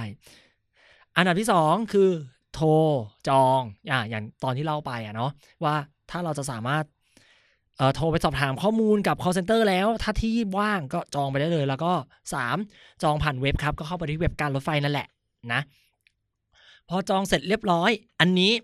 เป็น case study เราจะเล่าให้ฟังนะว่าการจองตั๋วมันจะต้องทำยังไง เราเคยเจออยู่ครั้งหนึ่ง เรายืนต่อแถวเขาเนี่ยแหละ คือเหมือนกับเขาอาจจะไม่ได้ทำการบ้านมาก่อน ด้วยหรือเปล่าไม่แน่ใจ แต่มันเป็นช่วงเทศกาลที่คนเนี่ย แม่งแบบเหมือนสงครามแย่งตั๋ว คือทุกคนแม่งก็อยากได้ตั๋วใช่ไหม เราก็แบบไปถึงสถานีแต่เช้าเลยเว้ยเพื่อว่าเฮ้ยกูไปถึงเวลานี้กูต้องได้ตั๋วแน่ๆพอช่องตั๋วเปิดปุ๊บ คนนี้เขาก็เดินเข้าไป เออคือจองตั๋วค่ะ ไปเหนือ พนักงานก็ไปเหนือไปไหนครับ ไปเหนือค่ะ เออไปเหนือไปลงที่สถานีอะไรครับ อ๋อ ไปเชียงใหม่ค่ะ เออไปเชียงใหม่ขึ้นที่ไหนลงที่ไหนไปรถอะไรครับ เออขึ้นมันขึ้นที่ไหนได้บ้างอะคะอะมันเป็นแบบเนี้ย พอเราไม่ทำการบ้านมันก็จะเสียเวลาคนอื่นใช่ปะแล้วยิ่งช่วงแบบเทศกาลอะ พอเวลาคนมันแย่งตั๋วกันเรื่อยๆ แล้วแบบเราช้า โอกาสที่คนข้างหลังเรา โอกาสที่คนข้างหลังเราหรือตัวเราเองอะ จะไม่ได้ตั๋วคือมันมีสูงมากเลยนะ อืมเราก็เลยอยากจะให้ทุกคนอะทำกันบ้านนะครับ ไปก่อนทุกครั้งที่ซื้อตั๋วเพื่อความสะดวกรวดเร็วด้วย แล้วก็เมื่อเราให้ข้อมูลกับคนขายไปเรียบร้อยแล้ว จ่ายเงินได้แล้วไม่ว่าจะจ่ายด้วยเงินสดบัตรเดบิตบัตรเครดิต QR code อะไรก็ว่าไป จ่ายเสร็จเรียบร้อย อันดับต่อมาสิ่งนี้เราขอให้คุณทุกคนทำนะครับ นั่นก็คือเอาโทรศัพท์มือถือของท่าน ถ่ายรูปตั๋วเก็บเอาไว้ ตั้งเป็น favorite เอาไว้ ถ่ายทำไม ไม่ใช่ถ่ายเพื่อเอาไปขึ้นรถไฟ เพราะตั๋วรถไฟที่ถูกถ่ายรูปมันใช้ขึ้นรถไฟไม่ได้ แต่เราจะให้ถ่ายรูปเป็นแบ็กอัพเอาไว้ครับ เพื่อกรณีอะไร 1. ตั๋วหาย 2. ลืมตั๋วอ่าตั๋วหาย ลืมตั๋วทำยังไง เนี่ยสมมุติถึงวันเดินทางแล้ว ถึงสถานีเรียบร้อย ชิบหายแล้ว ตั๋วหาย หรือไม่ก็แบบ เอ้ยลืมตั๋วไว้ที่บ้านทำยังไงดีไอ้รูปตั๋วรถไฟที่เราถ่ายไว้ในมือถือ มันจะเป็น backup ให้เราเป็นอย่างดีครับ อันดับแรกถ้ารู้ตัวว่าตั๋วหาย เริ่มจากเคสตั๋วหายก่อนนะ ให้พุ่งไปที่ห้องขายตั๋วเลยครับ ไปหาเจ้าหน้าที่แล้วบอกว่าทำตั๋วหายครับ แล้วเจ้าหน้าที่ก็จะถามเขาจะให้เขาจะถามก่อนเลยนะว่า ไปขบวนไหนวันที่เท่าไหร่เลขที่นั่งเท่าไหร่ ตู้ที่เท่าไหร่ นี่แหละ เพราะว่าอะไรทำไมเราถึงต้องให้ถ่ายรูปตั๋วเอาไว้ เพราะข้อมูลทุกอย่างมันจะอยู่ในนั้นหมดเลยครับ ถ้าเราจำอะไรไม่ได้ การค้นมันจะค่อนข้างยากและเสียเวลาและก็ค่อนข้างใช้เวลานาน ทีนี้พอเราได้รายละเอียดเสร็จเรียบร้อยเขาจะยื่นแบบฟอร์มให้เรา เราก็เขียนคำร้องเลย เราชื่อนี้เดินทางวันนี้ขบวนนี้เลขที่นั่งนี้ทำตัวหาย แล้วก็ยื่นแบบฟอร์มให้กับเจ้าหน้าที่ แล้วเดี๋ยวเขาอะจะไปออกเอกสารนะเขาจะต้องตรวจสอบก่อนนะเขาจะต้องตรวจสอบกันว่า เออ เป็นเจ้าของจริงหรือเปล่า จากนั้นเขาจะออกเป็นเอกสารอันหนึงมาให้ครับ มันเป็นกระดาษ A4 ใบใหญ่ๆ ซึ่งเอาไว้ใช้สำหรับเป็นเอกสารคุ้มครองการเดินทางของเรา โดยมีรายละเอียดการเดินทางของเราอยู่ในใบนั้นทุกอย่าง เท่ากับว่ากระดาษ A4 ใบนั้นสามารถใช้แทนตั๋วโดยสาร และอนุญาตให้เราเดินทางได้ และนอกจากนั้นครับ เขาก็จะส่งเป็นเมมโมผ่านเครื่องขายตั๋วทุกที่ในประเทศไทยเลย ว่าเราอะชื่อนี้นามสกุลนี้ เดินทางขบวนเลขที่นี้วันนี้ ตู้นี้เลขที่นั่งนี้ทำตั๋วหาย แล้วออกตั๋วใหม่ให้แล้วตามระเบียบ เท่ากับว่าถ้าเมื่อไหร่ มีคนเอาตั๋วที่เราทำหายไปไปขึ้นเดินทาง ตั๋วใบนั้นจะโดนระงับสิทธิ์ในการเดินทางทันที เพราะเป็นการสวมสิทธิ์นั่นเองนะครับ ส่วนกรณีลืมตั๋วฮะลืมตั๋วก็จริง ๆ มันทำได้คล้ายๆกับตั๋วหายแหละก็แบ็กอกแบ็กอัพอะไรไว้ แต่ถ้าสมมติว่ากรณีที่เราจำอะไรไม่ได้เลยแบบ คุณพระจำอะไรไม่ได้เลยจริง ๆ นะฮะ ต้องซื้อตั๋วใหม่ครับ ซื้อตั๋วใหม่ไปก่อน คือเราต้องมั่นใจด้วยนะว่าเราอะลืมตั๋วไว้จริง ๆ และตั๋วใบนั้นยังอยู่จริง ๆ นะ คือซื้อตั๋วใหม่ไปก่อน จะเดินทางด้วยขบวนอะไรใดๆก็ตาม จะจ่ายถูกจ่ายแพงชั้น 1 ชั้น 2 ชั้น 3 ซื้อไปก่อนครับ ใช้เดินทางไปก่อน แล้วพอเราเดินทางเสร็จเรียบร้อยแล้ว และกลับไปเอาตั๋วที่ลืมเอาไว้นั้นนะฮะเอาตั๋วสองใบนั้น มาประกบคู่กัน แล้วไปขอคืนเงินที่สถานีภายในเวลาที่กำหนดเเราจำไม่ได้ว่า 7 วันหรือ 1 เดือนหรือ 15 วัน มันจะอยู่ราวๆนี้นั่นแหละ เอาตั๋วใบที่ใช้แล้ว ห้ามทำหายโดยเด็ดขาดเลยนะ เอาตั๋วใบที่ใช้แล้วกับตั๋วที่เราลืมอะเอามาประกบคู่กันแล้วไปขอรีฟัน เราจะได้รีฟันตั๋วใบที่เราไม่ได้ใช้น่ะนี่ก็เป็นอีกอันหนึ่งที่เราเชื่อว่าหลาย ๆ คนยังไม่รู้ แล้วทีเนี้ย ถ้าสมมติว่าก่อนถึงวันเดินทาง เราไม่อยากจะไปแล้วอะเราไม่อยากเดินทางแล้วอะเราจะขอคืนตั๋วได้ไหม คืนได้ครับ มีเงื่อนไขนะ ถ้าคืนก่อนวันเดินทาง 3 วันขึ้นไป เราจะโดนหัก 20%แล้วเราจะได้รับรีฟัน 80%แต่ถ้าน้อยกว่า 3 วันลงมา เราจะโดนหักไปครึ่งหนึ่ง แต่จำเอาไว้ ถ้าจะคืนตั๋วคือไม่เดินทางแล้ว จะต้องทำก่อนเวลารถออก 1 ชั่วโมง เพราะถ้าหลังจาก 1 ชั่วโมงลงมา เช่น รถไฟออก 6 โมง แล้วเราจะไปคืนตั๋วตอน 6 โมง 1 นาที มันจะทำอะไรไม่ได้เลยทำอะไรไม่ได้แล้วนะครับ แต่การคืนตั๋วเนี่ย มันก็จะมีเงื่อนไขของมันอีกนะว่า ถ้าเราจะรีฟันได้เต็มราคากรณีไหน 1. กรณีเกิดภัยธรรมชาติ หรือภัยพิบัติที่ทำให้รถไฟต้องยกเลิกการเดินทาง 2. กรณีเกิดอุบัติเหตุ จนรถไฟไม่สามารถเดินทางต่อได้ 3. กรณีการเกิดวินาศกรรมหรืออะไรใด ๆ ก็ตาม ที่ทางรถไฟเสียหาย รถไฟเสียหาย และมีการยกเลิกการเดินทาง หรือการหยุดเดินรถก็คือได้เต็มราคา หรือกรณีพิเศษต่างๆ อย่างเช่น ช่วงน้ำเอ่อช่วงช่วงน้ำท่วม เออ มันจะมีบางทีช่วงน้ำท่วมคือ รถไฟมันเดินได้ แต่ถ้าไม่มั่นใจในการเดินทาง สามารถรีฟันได้ แต่การรีฟันในกรณีพิเศษนั้น จะต้องมีเป็นคำสั่งออกมาจากการรถไฟก่อนนะ ไม่ใช่ว่านึกจะไปคืนก็คืนนะครับ เขาจะต้องมีเมโมออกกระจายทั่วทุกสถานีก่อนว่า กรณีนี้ให้คืนได้เป็นกรณีพิเศษนะครับ แล้วถ้าสมมติว่าไม่คืนตัว๋ว แต่แบบครั้งนี้ไปไม่ได้แล้ว แล้วอยากจะเลื่อนได้ไหม ได้ แต่ได้แค่ครั้งเดียวนะ คือเราสามารถเลื่อนได้แหละ โดยที่เราไปเช็คมาก่อนว่าไอ้วันที่เราจะไปใหม่อะ มันตรงกับวันที่เท่าไหร่ แล้วก็ไปเลื่อนซะถ้าที่นั่งมันว่างนะครับ การเลื่อนก็จะมีเป็นเป็นเป็นเหมือนกับค่าธรรมเนียมในการเปลี่ยนตั๋วเหมือนกันนะ แต่ว่ามันจะมีรถไฟบางประเภทที่ไม่สามารถเลื่อนตั๋วหรือหรือคืนตั๋วได้ เช่น รถไฟนำเที่ยว อันนี้คือเสียแล้วเสียเลยนะครับอ่านี่ก็จะเป็นเรื่องของตั๋วทั้งหมดนะ เป็นกระบวนการก่อนที่เราจะไปเดินทางด้วยรถไฟจริง ๆ เราอยากจะบอกทุกๆ คนว่าตั๋วรถไฟเนี่ย เราอยากอยากจะให้เก็บเอาไว้ให้ดีๆ คือถ้ามีซองใส่ มีกระเป๋าใส่อะไรก็จำเอาไว้ด้วยว่าละกันว่าไว้ที่ไหนนะครับ เพราะว่าหลังๆเนี่ยเรามักจะพบประสบปัญหาการทำตั๋วหายบ่อยมาก หลังๆ นี่เจอตั๋วยุ่ยฮะ คือแบบหยิบมาปั๊บโอ้โหเหมือนตั๋วมันไม่เคยจำไม่เคยจำ กายหยาบเดิมของมันได้เลยว่ามันเคยออกมายังไงอะ่ะ เออ ก็อย่าพยายามอย่าขยำตั๋วเลยนะครับ เพราะว่ามันอาจจะเสียหายได้แล้วเราก็จะออกตั๋วใบใหม่ไม่ได้นะครับผมเนี่ยนี่ก็คือจบไปแล้วสำหรับกระบวนการการเตรียมตัวการซื้อตั๋วนะครับ ต่อไปเป็นกระบวนการเดินทางอ่าเดินทางเนี่ย คือเราก็รู้กันอยู่แล้วเนาะว่ารถไฟปูนปูนเนี่ยมันมักจะดีเลย์บ่อยๆ แต่มันก็ไม่ได้หมายความว่าทุกครั้งรถไฟจะดีเลย์มันมาถึงก่อนเวลาก็มีนะ แต่สุดท้ายแล้วสถานีก็ต้องปล่อยรถไฟขบวนนั้นออกไปตามเวลา คือถ้าสมมติว่าเราจะเดินทางด้วยเครื่องบิน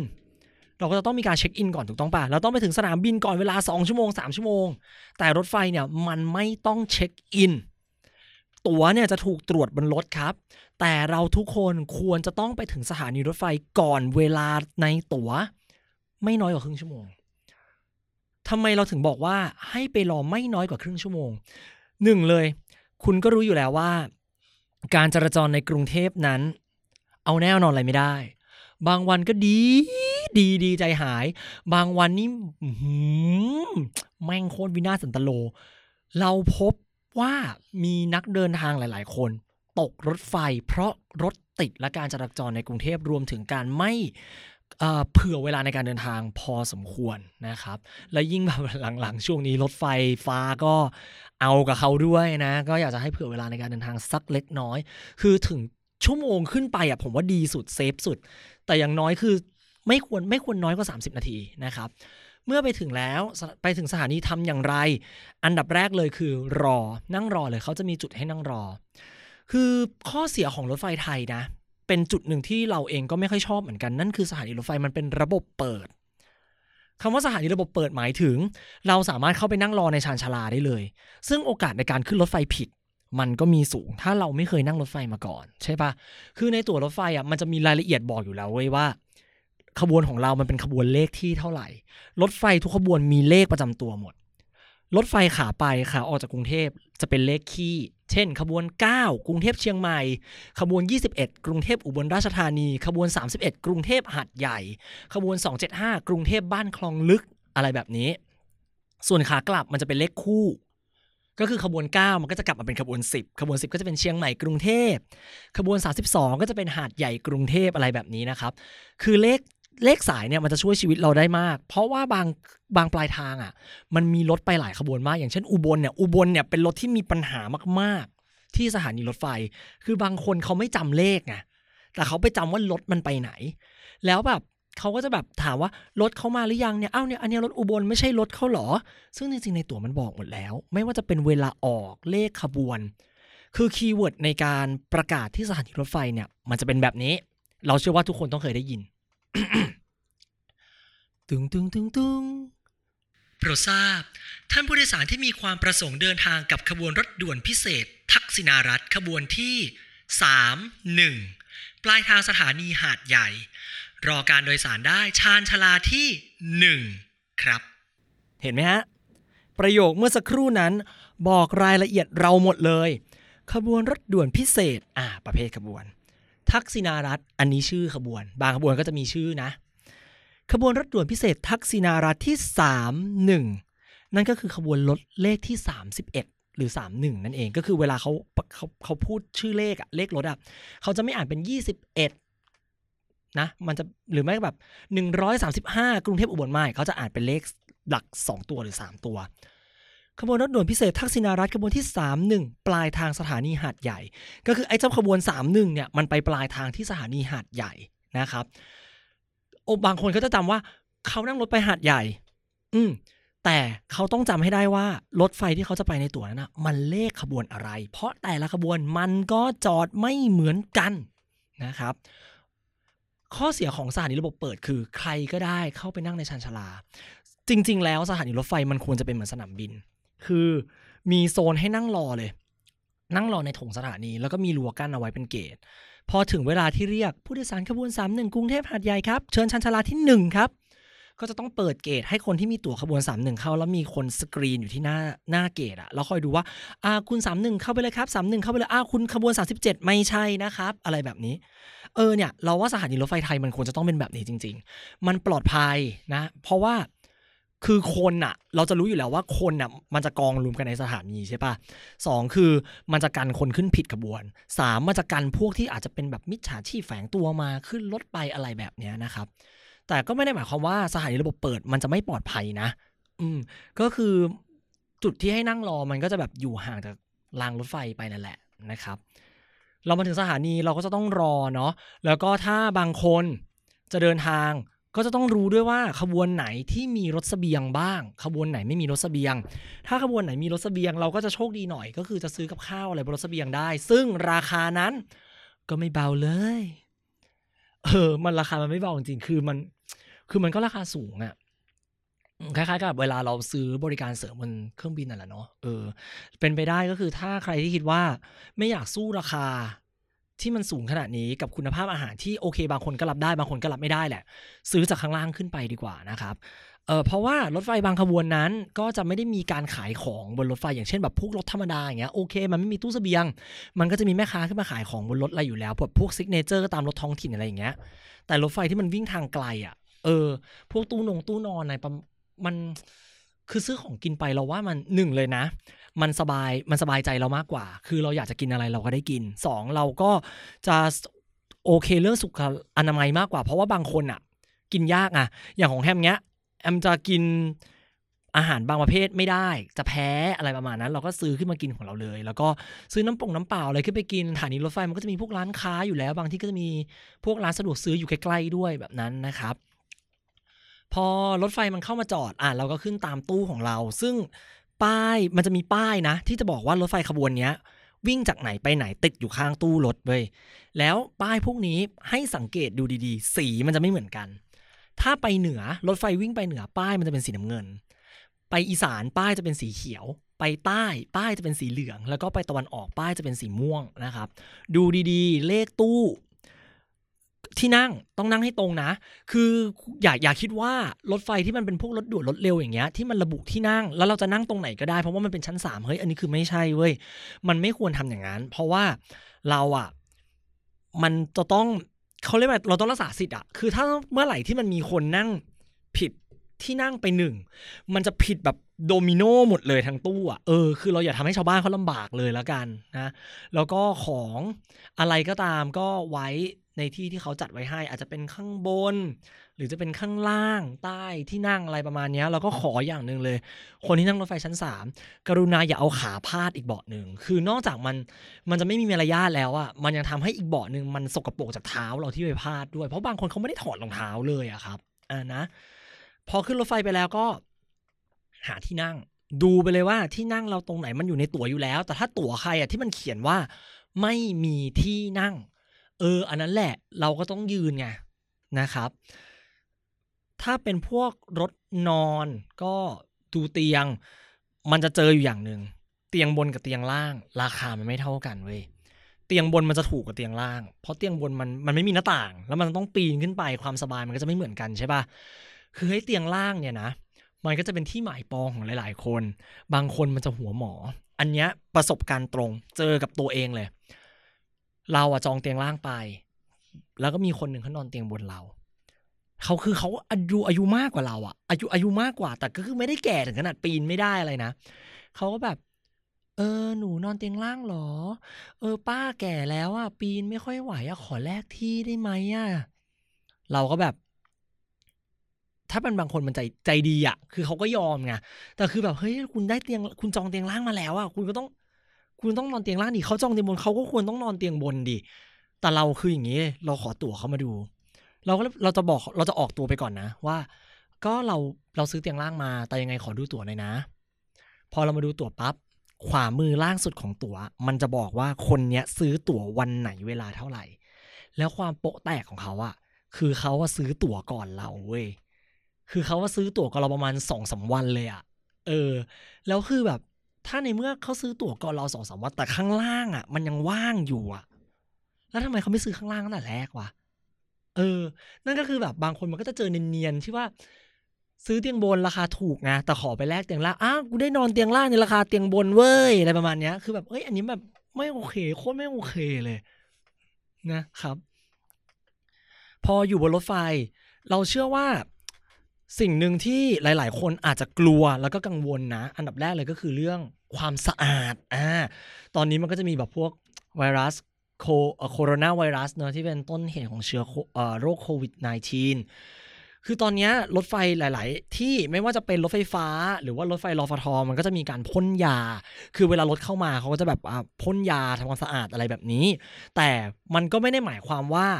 การพ่นยาเสร็จเรียบร้อยแล้วรถไฟมันก็จะปลอดเชื้อโรคตลอดเวลา พอเวลามันวิ่งไปบางทีมันเจอคนขึ้นมามันก็จะไอ้นี่ใช่ไหมมันก็จะแบบ มันก็จะแบบอะแตะนั่นแตะนี่อะไรอย่างนี้ คือถ้าในสถานการณ์ปกติอะเราว่าตามลำพังการล้างมือบ่อยๆ มันก็จะช่วยได้เนาะแล้วก็ในสถานการณ์แบบนี้ มีคำถามอยู่คำถามหนึ่งที่เพิ่งจะถามผ่าน DM มาเมื่อ 2 วันก่อนครับว่าเนี่ยเขาจะนั่งรถไฟไปเชียงใหม่แต่สถานการณ์แบบนี้เป็นยังไงบ้าง รถไฟมีมาตรการยังไงบ้าง อันนี้เราขอยืนยันว่ามันมีการออกข่าว แล้วก็เห็นกับตา คือทั้งรถไฟฟ้า BTS MRT Airport Link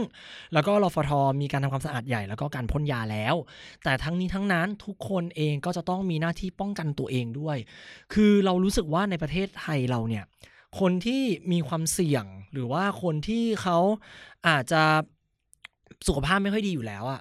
เรารู้สึกว่าคนไม่สบายพวกเนี้ย หรือเขาไม่ค่อยโปรเทคตัวเองอะในเมื่ออยู่ไม่โปรเทคตัวเองอะกูโปรเทคตัวเองก็ได้ ก็ใส่หน้ากากไปก่อนแล้วกันครับ แล้วก็พยายามล้างมือด้วยน้ำสบู่บ่อยๆ นะ เพราะว่าการล้างมือด้วยน้ำสบู่เนี่ยเออมันก็กำจัดเชื้อแบคทีเรียเชื้อไวรัสอะไรแบบนี้ด้วยเนาะแล้วก็จะของรถไฟเองเขาก็จะมีเจลแอลกอฮอล์ที่จะให้ล้างมือด้วย แล้วก็ระหว่างทางก็จะมีการทำความสะอาดบาบาบานั่นนี่โน่นแต่ต้องบอกก่อนนะว่า รถไฟที่เป็นตู้พัดลม โอกาสในการสกปรก มันจะสูงกว่ารถไฟที่เป็นตู้แอร์เพราะอะไร เพราะไม่ไม่ค่อยได้ความสะอาดเหรอ ไม่ใช่ เพราะว่ามันด้วยความที่มันเป็นโอเพนอะคือลมเลิมอะไรอย่างเงี้ย พวกฝุ่นพวกอะไรคือมันก็เข้ามาไง เออ คือกลายเป็นว่ารถไฟรถไฟพัดลมตอนเนี้ยไฮยีนมันจะมันจะค่อนข้าง มันจะค่อนข้างต้องต้องต้องโปรเทคตัวเองดีๆ พอสมควร คือไม่ว่าจะเป็นอะไรก็ตามที่เป็นรถเปิดรถโอเพนอะไม่ใช่แค่รถไฟอะรถเมย์ด้วยอะเออมันก็จะต้องระวังเรื่องระวังด้วยด้วยด้วยความที่มันเป็นโอเพนแอร์เนาะคือมันไม่ใช่แค่เรื่องของฝุ่นละอองอะไรอย่างเดียวพวกเกสรดอกไม้ยิ่งโดยเฉพาะตอนเนี้ยหน้าแล้งอะมันไม่มีฝนตกฝุ่นเฟินเข้ามานี่แบบ ก็พกทิชชู่เปียกเอาไว้ด้วยครับ ก็จะดีมากๆนะฮะแล้วก็อากาศร้อนเหนียวเหนียวเนอะเนอะ การมีทิชชู่เปียกก็เช็ดตัวหน่อย ก็ช่วยช่วยอะไรได้หลาย ๆ อย่างเหมือนกัน ส่วนตู้แอร์นะครับก็มีการทำความสะอาดระหว่างการเดินทางด้วยเช่นเดียวกัน แต่ว่าสิ่งที่เราเชื่อว่าทุกคนกังวลมากที่สุดเลยก็คือ ห้องน้ำห้องน้ำรถไฟไทยทำไมถึงเหม็น อันเนี้ยประสบเองกับตัวเหมือนกัน อันดับแรกเลย ดูวัสดุกันนะส้วมรถไฟอะวัสดุมันเป็นโลหะเว้ย แล้วห้องน้ำรถไฟอะมันไม่ใช่มันไม่ใช่ห้องแอร์ห้องน้ำรถไฟที่เป็นห้องแอร์จะมีแค่ชั้นหนึ่งกับรถนอนรุ่นใหม่ แต่ไอ้รถไฟที่มันเป็นแบบรถรุ่นเก่าๆอะ ห้องน้ำมันจะเป็นห้องน้ำพัดลม แล้วอุณหภูมิบ้านเรา คือโควิดไม่ต้องตายอะกูตายก่อนโควิดอะคือมันร้อนมากใช่ปะแล้วเวลาบางคนที่เขาฉี่ หรือว่าเขาถ่ายหนัก เขากดน้ำไม่นาน เขากดน้ำล้างไม่นานพอกดน้ำล้างไม่นานอะไอ้พวกยูเรียที่มันอยู่ในฉี่เราอะ มัน มันก็จะแบบค่อยๆระเหยค่อยๆระเหยใช่ป่ะพอระเหยออกมามันเกาะฝั่งได้มันก็จะกลายเป็นกลิ่นที่มันไม่พึงประสงค์ แต่สิ่งที่ทำให้เกิดกลิ่นไม่พึงประสงค์อันดับหนึ่งเลยคือการปิดหน้าต่างห้องน้ำรถไฟครับ หลายๆ คนเข้าใจว่าการเปิดหน้าต่างห้องน้ำรถไฟจะทำให้คนข้างนอกมองเห็นอะไรอะไรของเรา แต่เชื่อผมนะครับ แค่รถไฟวิ่งด้วยความเร็ว 20 กิโลเมตรต่อชั่วโมงคนข้างนอกก็ไม่สามารถมองเห็นอะไรของเราได้แล้ว แล้วก็อีกอย่างคือหน้าต่างห้องน้ำรถไฟมันเปิดจากด้านบน อย่างน้อยมันก็จะเห็นแค่ว่าอ๋อไอ้นี่ยืนฉี่อยู่อ๋อไอ้นี่นั่งฉี่อยู่อะไอ้นี่ล้างมืออยู่เออนั่งฉี่ก็ไม่เห็นเว้ยยืนฉี่จะเห็นอย่างเดียว คือเปิดหน้าต่างไปเถอะ การเปิดหน้าต่างคือ เป็นการทำให้ลมอะ มันไหลเวียน มันไหลเวียนครบ ไอ้ไอ้มันไหลเวียนแบบในในในห้อง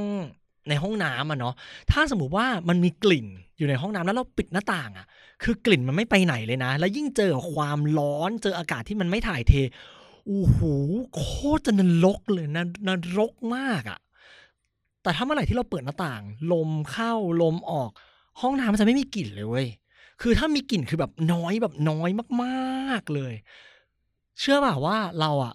เคยล้างห้องน้ำรถไฟนะเพราะรถทนแม่งไม่ไหวจริง ๆ เออ แล้วแบบบางคนคือเขาไม่ได้รักษาความสะอาดมากขนาดนั้นนะเอออันอันนี้มันปฏิเสธไม่ได้จริง ๆสำหรับรถแบบ ที่มัน รถที่มันราคาแบบถูกๆหน่อยอะไรประมาณเนี้ยรถแบบพวกรถท้องถิ่นรถชานเมือง คือบางคนเขาไม่ได้ คือเขาไม่ได้โฟกัสไปเรื่องถึงการรักษาความสะอาดส่วนรวมไงเออเขาอาจจะคิดแค่ว่าอ๋อเขาใช้เสร็จเรียบร้อยแล้วปั๊บเขาเสร็จธุระเขาก็ออกมา มันพอมันไม่ได้โฟกัสในเรื่องเอ่อความสะอาดส่วนรวมปั๊บเขาก็จะก็เรื่องของกูอะอะไรเงี้ยเออ เราอยากจะให้ทุกๆคนที่เข้าห้องน้ำอะครับ คือหนึ่งกดน้ำให้นานๆเลย คือแบบ สักสิบหรือยี่สิบวินาทีก็ได้คุณกดน้ำปั๊บคุณร้องไปเลย oops I did it again หนึ่งฮุกยี่สิบวิ จบท่อนนี้ปั๊บ I'm not that innocent โอเคครบเอามือออก หรือก็เปิดหน้าต่าง ให้อะเอ่ออากาศมันถ่ายเทแค่เนี้ย ห้องน้ำรถไฟมันก็สะอาดแล้ว แล้วก็มันก็จะไม่เหม็นแล้วนะครับ อืมนี่ก็เป็นอีกแบบอีกเทคนิคหนึ่งที่เราก็อยากจะฝากกับทุกๆคนไว้เช่นเดียวกัน ส่วนคนที่นั่งรถไฟตู้นอนเนาะ นั่งรถไฟตู้นอน อันเนี้ยอืมจะบอกจะบอกว่าประสบเหตุกับตัวเออใช่มันก็ต้องประสบเหตุกับตัวกับทุกอย่างอะถ้าไม่งั้นก็คงไม่ฝอยเป็นชั่วโมงได้ขนาดนี้หรอก คือมันจะเป็นประเภทรถนอนเออรถนอนเนี่ยเนาะมันก็จะมีเตียงนอนแล้วก็มีผ้าม่าน คือเราอะเคยเปิดผ้าม่านผิดด้วย เคยเปิดเตียงผิด อันเนี้ยไม่ได้เจตนาเว้ยไม่ได้เจตนาไม่ได้จงใจไม่ได้อะไรเลย แต่คือโชคดีมันคือเตียงเพื่อนเราเอง คือเรื่องของเรื่องเราเมาคิดตา คือเราหลับไปแล้วเรานอนไปแล้วอะแล้วก็คือกลางคืนเราปวดฉี่เราก็ออกมาแล้วเราก็เดินเข้าห้องน้ำแล้วเราก็กลับมา ปรากฏขากลับจำเตียงตัวเองไม่ได้เว้ยคือเตียงแบบมันยาวมากอะเราก็จำได้คุณๆว่า อ๋อ เราอะวางกระเป๋าไว้ตรงนี้เราก็แบบเดินไปเปิดผ้าม่านเจอเพื่อนนอนหลับอยู่ในเตียง คือโอเค มันเป็นเพื่อนมันเป็นคนรู้จักมันยังดีไง แต่ถ้าสมมติว่ามันเป็นคนที่เราไม่รู้จักขึ้นมา เขาอาจจะคิดว่าเราจะไปทำอะไรเขาก็ได้อะเอออ่าเราก็เลยจะมีวิธีอยู่วิธีหนึ่งครับ ที่จะช่วยให้คนนอนรถไฟตู้นอนรู้สึกสบายใจมาก ๆ เวลานอนในเตียงนอนนะครับ อันดับที่หนึ่งเลยคือ ไอ้ผ้าม่านที่มันปิดเตียงกับทางเดินเอาไว้อะเราแนะนำให้เอาชายผ้าม่านอะสอดเข้าใต้ฟูกครับ เพราะว่าอะไรหนึ่งเวลาเราเดินออกไปข้างนอกแล้วเวลาเรากลับมา ชายผ้าม่านมันเหน็บใต้ฟูก เราก็จะเห็นว่า อ๋อเนี่ยคือเตียงเราเราจำได้แล้ว มันมีมันมี landmark ที่เราแบบสร้าง landmark เอาไว้เรียบร้อยแล้ว อันที่สองครับ เวลาที่เรานอนแล้วแบบผ้าม่านมันเหน็บอยู่ใต้ฟูกใช่ปะสมมุติว่ามันมีคนมาเปิดผิดอะไรอย่างเงี้ย อาจจะด้วยจงใจไม่จงใจหรืออุบัติเหตุอะไรก็ตาม มันจะดึงยากพอมันดึงยากปั๊บมันจะกระชากฟูกเราให้ขยับด้วย มันจะทำให้เรารู้สึกตัวตอนนอนนะครับ ว่าเฮ้ยมันมีคนมาแบบเปิดไอ้นี่เราว่ะประมาณนั้น ต่อมาผ้าห่มอะรถไฟอะมันจะถูกบรรจุใส่ซองเอาไว้ ไอ้พวกของมีค่าบางคนอะเขาจะเปลี่ยนกางเกงนอนอย่างผมเนี่ยเราจะนั่งเราจะใส่กางเกงยีนเดินทาง แต่พอเวลาเข้าเตียงนอนเราจะมีกางเกงขาสั้นของเราหรือกางเกงวอร์มของเราเอาไว้ใส่ แล้วก็จะถอดกางเกงพับเอาไว้ตรงหัวเตียง คือหัวเตียง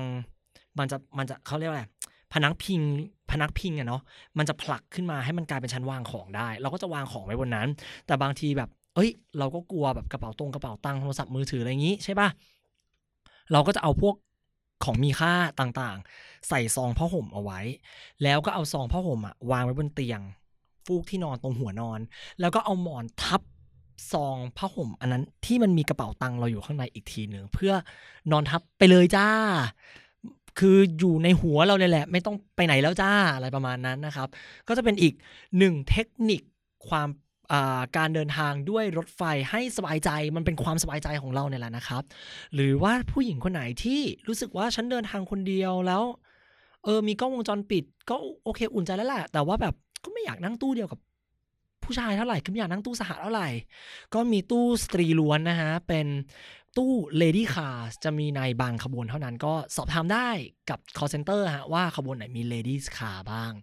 นะครับผม แล้วก็เดินทางด้วยรถไฟ ใช้เวลาเดินทางนาน ใครที่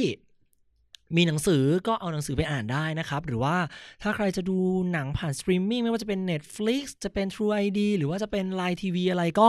ดูได้เช่นเดียวกัน แต่มันจะดูไม่ได้ตลอดเส้นทาง เพราะบางจุดสัญญาณโทรศัพท์นั้นก่อน away เหลือขีดหนึ่งบ้าง no service บ้าง เราจะขอบอกจุดเลยครับ ที่สัญญาณโทรศัพท์ไม่ว่าจะเป็นค่ายไหน ก็ไม่ดีนะครับ สายเหนือครับ เริ่มจากสถานีรถไฟอุตรดิตถ์ไปจนถึงประมาณเชียงใหม่ อันนี้จะมาเป็นช่วงๆช่วงไหนที่เข้าป่าสัญญาณโทรศัพท์จะไม่มีนะครับ อันนี้จำนะสองสายอีสาน สายอีสานนะครับ ช่วงออกจาก แก่งคอยไปจนถึงปากช่อง มันจะมีเกือบตลอดทางแหละ เพราะทางรถไฟมันใกล้ถนนมิตรภาพ แต่มันจะมีช่วงแถวแถวสถานีรถไฟหินลับกับสถานีรถไฟมวกเหล็กบางช่วงสัญญาณจะหายไป แต่อันนี้นะครับ ขัดใจเราที่สุดทั้งทั้งที่มันไม่ใช่ภูเขาไม่ใช่เป็นป่าอะไรเลย แต่สัญญาณอ่อนมาก ก็คือตั้งแต่หัวหินไปจนถึงชุมพร สัญญาณแทบจะไม่มีวิธีแก้ปัญหาของเราง่ายๆครับ ก่อนเรานั่งรถไฟเราจะโหลดหนัง ลงไปดูในมือถือเสมอ นะนี่ก็จะเป็นอีกวิธีหนึ่งที่จะทำให้เราสามารถใช้ชีวิตบนรถไฟได้ อย่างมีความสุข หรือใครก็ตามถ้าไม่อยากที่จะอ่านหนังสือหรือไม่อยากจะดูหนังอะไรก็มองวิวนอกหน้าต่างก็ได้ครับ มันก็จะมีวิวหลาย ๆ ที่ที่สามารถสร้างความบันเทิงเริงใจให้กับเราได้ระหว่างการเดินทาง เพราะเราเชื่อว่าการเดินทางด้วยรถไฟเนี่ยมันใช้เวลาค่อนข้างนาน แล้วมันก็ค่อนข้างน่าเบื่อสำหรับบางคนนะครับ แต่ว่า มันก็ไม่ได้แย่ไปเสมอเสมอไปนะ เพราะว่าการนั่งรถไฟนั้น มันจะทำให้เราเห็นบางอย่างในสิ่งที่เราไม่เคยเห็นก็ได้ เพราะว่าเส้นทางรถไฟก็ผ่านในจุดที่ถนนก็ไม่ได้ผ่านเหมือนกันในบางพื้นที่ เช่นไปเชียงใหม่มันก็จะผ่านแม่น้ำยม เรียบแม่น้ำยมไปเลยเป็นแก่งอุ้ยรถถนนไม่ผ่าน นั่งรถไฟต้องจะต้องเห็นวิวนี้ ถ้าอยากเห็นวิวนี้ต้องนั่งรถไฟ เออ ไม่นั่งรถไฟก็ไม่ได้เห็น เป็นสะพานข้ามเหว ลอดอุโมงค์หรือว่าแบบวิ่งข้ามเขื่อนป่าศักดิ์ชลสิทธิ์หรือแม้กระทั่งรถไฟเลียบทะเลตรงประจวบอะคือถนนมันไม่ได้เรียบอย่างเงี้ยแต่รถไฟเลียบทะเลนะ อืมมันก็เป็นอีกแบบอีกหลาย ๆ หลายซีเนอรี่แล้วกันที่เราจะได้เห็นจากรถไฟ ก็สลับสลับกันไปก็ได้ครับ จะอ่านหนังสือดูซีรีส์หรือว่าจะดูวิวข้างทางก็ได้ แล้วก็ถ้าใครพกกล้องถ่ายรูปไป เราก็อาจจะได้ภาพความ ประทับใจในการเดินทาง แล้วก็มีอีกเรื่องหนึ่งที่เราเชื่อว่าหลาย ๆ คนน่าจะทำแก้เบื่อ นั่นก็คือการพูดคุยกับเพื่อนร่วมทางนะครับ หลาย ๆ คนที่นั่งรถไฟชั้น 3 ก็ได้กลายเป็นเพื่อนกัน กันไปบ้างก็มีนะเราเราเราก็เคยมีเพื่อนที่นั่งรถไฟแล้วแบบว่า เออคุยกันอะไรประมาณนี้ล่าสุดก็เพิ่งกลับมาจากปัตตานี นั่งรถไฟกลับมาแล้วก็เจอพี่ผู้หญิงคนหนึ่งที่สามีเขาเนี่ย เป็นโรคมีมีมีโรคเกี่ยวกับเรื่องหลอดเลือดนิดนึงแล้วทำให้พี่เขาไม่สามารถขยับได้เป็นแบบกึ่งกึ่งอมพฤกนิดนึงอะไรเงี้ยเราก็นั่งคุยกับพี่เขาแล้วก็ช่วยเหลือพี่เขาคอยดูเรื่องอาหารให้แนะนำอะไรตรงไหน สุดท้ายกลายเป็นกัลยาณมิตรที่ดีต่อกัน แล้วก็ทำให้เรารู้สึกว่าเออจริง ๆ เราสามารถสร้างมิตรภาพดีๆ บนรถไฟก็ได้เหมือนกันนะครับ อ่านี่ก็เป็นอีกเรื่องหนึ่งที่ เราเชื่อว่าหลาย ๆ คนน่าจะได้คำตอบ แล้วก็ได้เทคนิคในการใช้ชีวิตบนรถไฟ การเดินทางที่ใช้เวลานาน แต่โคตรมีเสน่ห์อีกการเดินทางหนึ่งนะครับ แล้วเราก็เชื่อว่า เมื่อใครที่ฟัง EP นี้จบ